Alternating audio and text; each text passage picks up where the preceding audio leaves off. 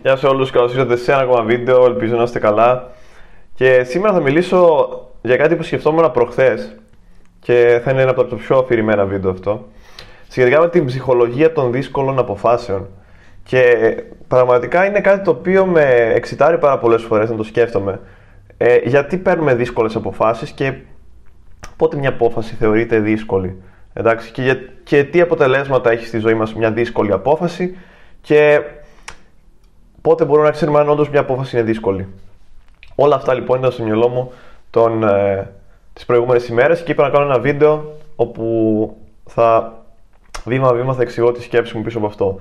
Οπότε μια απόφαση και μια δύσκολη απόφαση. Η απόφαση είναι όταν, όταν το μυαλό σου ε, ζυγίζει κάποια δεδομένα που έχεις και αποφασίζεις να επιλέξεις ένα από αυτά και να πορευτείς στη ζωή σου για να συνεχίσεις το βίο σου. Έτσι. Αυτό είναι μια απόφαση.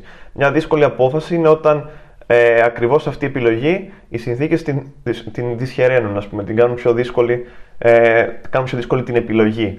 Και δύσκολες αποφάσεις μπορούν να υπάρξουν κυριολεκτικά σε όλο το φάσμα της ύπαρξής μας. Δηλαδή μπορεί να είναι ε, για κάποιον δύσκολη απόφαση μπορεί να είναι τι θα μαγειρέψει μια μέρα, για κάποιον άλλον μπορεί να είναι ε, μια δύσκολη απόφαση να αποφασίσει να αρχίσει το γυμναστήριο, κάποιον άλλο να διαβάσει ένα βιβλίο, κάποιον άλλο να διαλέξει δεν ξέρω εγώ σε τι πανεπιστήμιο θα πάει για να, να ουσιαστικά να μάθει μια τέχνη και να αποκατασταθεί επαγγελματικά.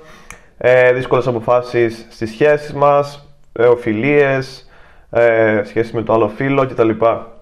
Και στην ουσία κάθε δύσκολη απόφαση πρέπει να καταλάβεις ότι θα την πάρεις μόνος σου, αλλά δεν θα την πάρεις μόνος σου. Ε, τι σημαίνει αυτό; Σημαίνει ότι πάντα την απόφαση πρέπει και την έχεις εσύ. Δεν την έχει κανείς άλλος, η βούληση είναι δικιά σου δεν είναι ούτε του διπλανού, ούτε του γείτονα, ούτε αυτού που θα σχολιάσει είτε θετικά είτε αρνητικά. Η απόφαση είναι δικιά σου. Και, αλλά αυτή την απόφαση πολλές φορές, άμα την αφήσεις εξ ολοκλήρου σε σένα, ε, τότε έχεις πρόβλημα. Γιατί δεν θα, δεν θα μπορείς να ζυγίσεις πιθανόν, πιθανώς όλα τα δεδομένα όπως θα έπρεπε. Ε, και διάβασα επίκτητο τις προάλλες και επίκτητο στην ουσία είναι όπως είχα κάνει στο βίντεο για το εγχειρίδιο που το παρουσίαζα, ε, είναι μεγάλος οπαδός της ατομικής βούλησης. Και η βούληση είναι ό,τι πραγματικά πιο ισχυρό έχεις, όπως ανέφερα και προηγουμένως. Αλλά ο επίκτητος, επειδή ξέρει ότι ένας άνθρωπος να πιστεύει ότι η βούληση είναι το μόνο πράγμα και να υπακούει μόνο στη βούλησή του, είναι επικίνδυνο, κάνει το εξής. Ε, στην ουσία βάζει και τη σημασία της πίστης και της υποταγής σε μια ανώτερη δύναμη από αυτή που πιστεύεις εσύ ότι, ότι υπάρχεις. Γιατί εσύ δεν είσαι το απόλυτο όνος στον κόσμο. Ο άνθρωπος μπορεί να φτάσει μέχρι ένα σημείο. Αλλά ο δημιουργός του ανθρώπου, ο Θεός, είναι αυτός που τον κατευθύνει και αυτός που πρέπει να τον, να τον ελέγχει αλλά και να τον καθοδηγεί πάρα πολλές φορές. Οπότε είχε ένα παράδειγμα επίκτος και θέλω να το αναφέρω αυτό. Όπου είχε ένα μονοπάτι. Εντάξει, και αυτό το μονοπάτι ήταν ένα δύσβατο μονοπάτι. Ένα μονοπάτι που φανταστείτε λοιπόν ότι ζείτε στην αρχαία Ρώμη, κάντε το εικόνα, Θέλω να το κάνετε εικόνα μαζί μου γιατί είναι μια ωραία εικόνα. Είστε σε ένα μονοπάτι στην αρχαία Ρώμη και είστε μόνοι σας. Και ξέρετε ότι αυτό το μονοπάτι είναι επικίνδυνο. Και σε αυτό το μονοπάτι, φήμες λένε ότι υπάρχουν, κυκλοφορούν ληστές, κυκλοφορούν αχροί, κυκλοφορούν ε, παλιά άνθρωποι, κυκλοφορούν άνθρωποι κακής φήμης τέλος πάντων. Και σε αυτό το μονοπάτι περιμένετε συνοδεία, περιμένετε τη σωστή συνοδεία. Εσείς θα επιλέξετε πότε θα περιμένετε και ποια συνοδεία θα ακολουθήσετε. Αλλά ακόμα και αν έρθει αυτή η συνοδεία και ακόμα και αν η συνοδεία που θα περνάει εκείνη την ώρα από το μονοπάτι είναι ένας ύπατος ή ένας μεγάλος στρατηγός, να ξέρετε ότι αυτοί δεν είναι απαραίτητα φιλικά διακείμενοι σε εσάς και μπορεί να σας προδώσουν και μπορεί να αποδεχτούν και χειρότεροι από τους ληστές. Οπότε στην ουσία εσύ πρέπει να πορευτείς με το Θεό και αυτό να σε καθοδηγήσει σε αυτό το δρόμο. Και το ξέρω ότι σε, για πάρα πολλούς που ίσως βλέπουν αυτό το βίντεο, αυτό είναι αφηρημένο και δεν είναι εύκολο να το καταφέρεις αυτό. Εντάξει. Πρέπει να. Το όλα, το όλα γίνονται για ένα λόγο. Εδώ ταιριάζει πάρα, πάρα, πάρα πολύ. Στην ουσία λοιπόν, αν καταλαβαίνεις ότι τα ανθρώπινα πράγματα έχουν περιορισμούς, αλλά ταυτόχρονα αποδέχεσαι ότι το μονοπάτι αυτό μπορείς να το διαβείς με ασφάλεια μόνο με τη βοήθεια ενός ανώτερου όντως από τον άνθρωπο. Γιατί γενικότερα η αρχή, μια αρχή που έχω παρατηρήσει στους στοικού είναι ότι οι άνθρωποι είναι φαύλοι. Και όταν λέω οι άνθρωποι εννοώ και όλοι εμείς λέμε ότι οι υπόλοιποι άνθρωποι είναι φαύλοι. Οπότε να το έχουμε αυτό στο μυαλό μας πάρα πολύ. Περνάς λοιπόν με τη βοήθεια του Θεού το μονοπάτι και σημαντικό επίσης είναι να αποδέχεσαι ό,τι σου δίνει.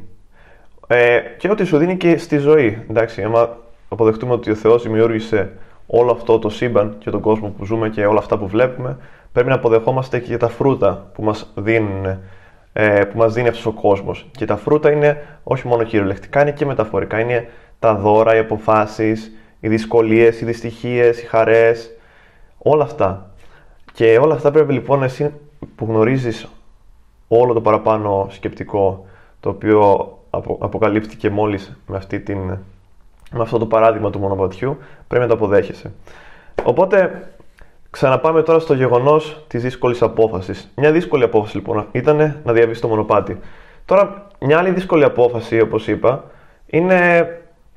Παράδειγμα, παίρνετε δύσκολες αποφάσεις. Κάποιος δεν ξέρει πότε να μετακομίσει, να φύγει από το σπίτι των γονιών του, ε, να, να, κάνει, να πάρει μια, ένα καινούργιο επαγγελματικό βήμα, να σπουδάσει μεταπτυχιακό, δεν ξέρω οτιδήποτε. Να μετακομίσει με την κοπέλα του σε ξένη χώρα. Πάρα πολλά πράγματα. Και αυτό πιστεύω που πρέπει να σας κατευθύνει, ή τουλάχιστον εμένα, έτσι, γιατί μιλάω προσωπικά από το δικό μου παράδειγμα, είναι η ιδέα της εξέλιξης. Η συνεχόμενη αέναη εξέλιξη. Ε, το Kaizen, όπως το έλεγαν και οι Ιάπωνες και το εφαρμόζουν. Αυτό σημαίνει ότι πολλές φορές πρέπει να κάνεις πράγματα τα οποία δεν, δεν σου φαίνονται εύκολα τη δεδομένη χρονική στιγμή. Ε, και αυτά τα πράγματα πρέπει να τα κάνεις για να αρχίσεις να περνάς στο επόμενο στάδιο. Και το επόμενο στάδιο θα είναι ένα πιο δύσβατο μονοπάτι, ίσως έχει παραπάνω ληστές, αλλά εσύ με την ιδέα ότι, ότι κυνηγάς την τύχη σου, ότι είσαι άρχοντας της βούλησής σου και ότι ο, ο Θεός είναι εκεί πέρα για να υποπτεύει κάθε βήμα και να σου δίνει ότι πραγματικά σου αξίζει, τότε θα προχωρήσεις με τα κακό κείμενα και με τα καλό κείμενα. Εντάξει, η ζωή δεν είναι μόνο άσπρο ή μαύρο, και αυτό πρέπει να το καταλάβει ο κόσμος σήμερα, ειδικά σε μια εποχή που υπάρχει τόσο μεγάλη πόλωση. Πρέπει να το καταλάβουμε λοιπόν, κάθε δυσκολία έχει και καλά και κακά. Ακόμα και η μεγαλύτερη δυσκολία έχει και ένα παράθυρο για να δεις τον κόσμο διαφορετικά και με άλλο μάτι. Και κάπως έτσι θέλω να κλείσω αυτό το βίντεο. Γενικότερα το δύσβατο μονοπάτι είναι αυτό το μονοπάτι. Το μονοπάτι της εξέλιξης, έλεγα.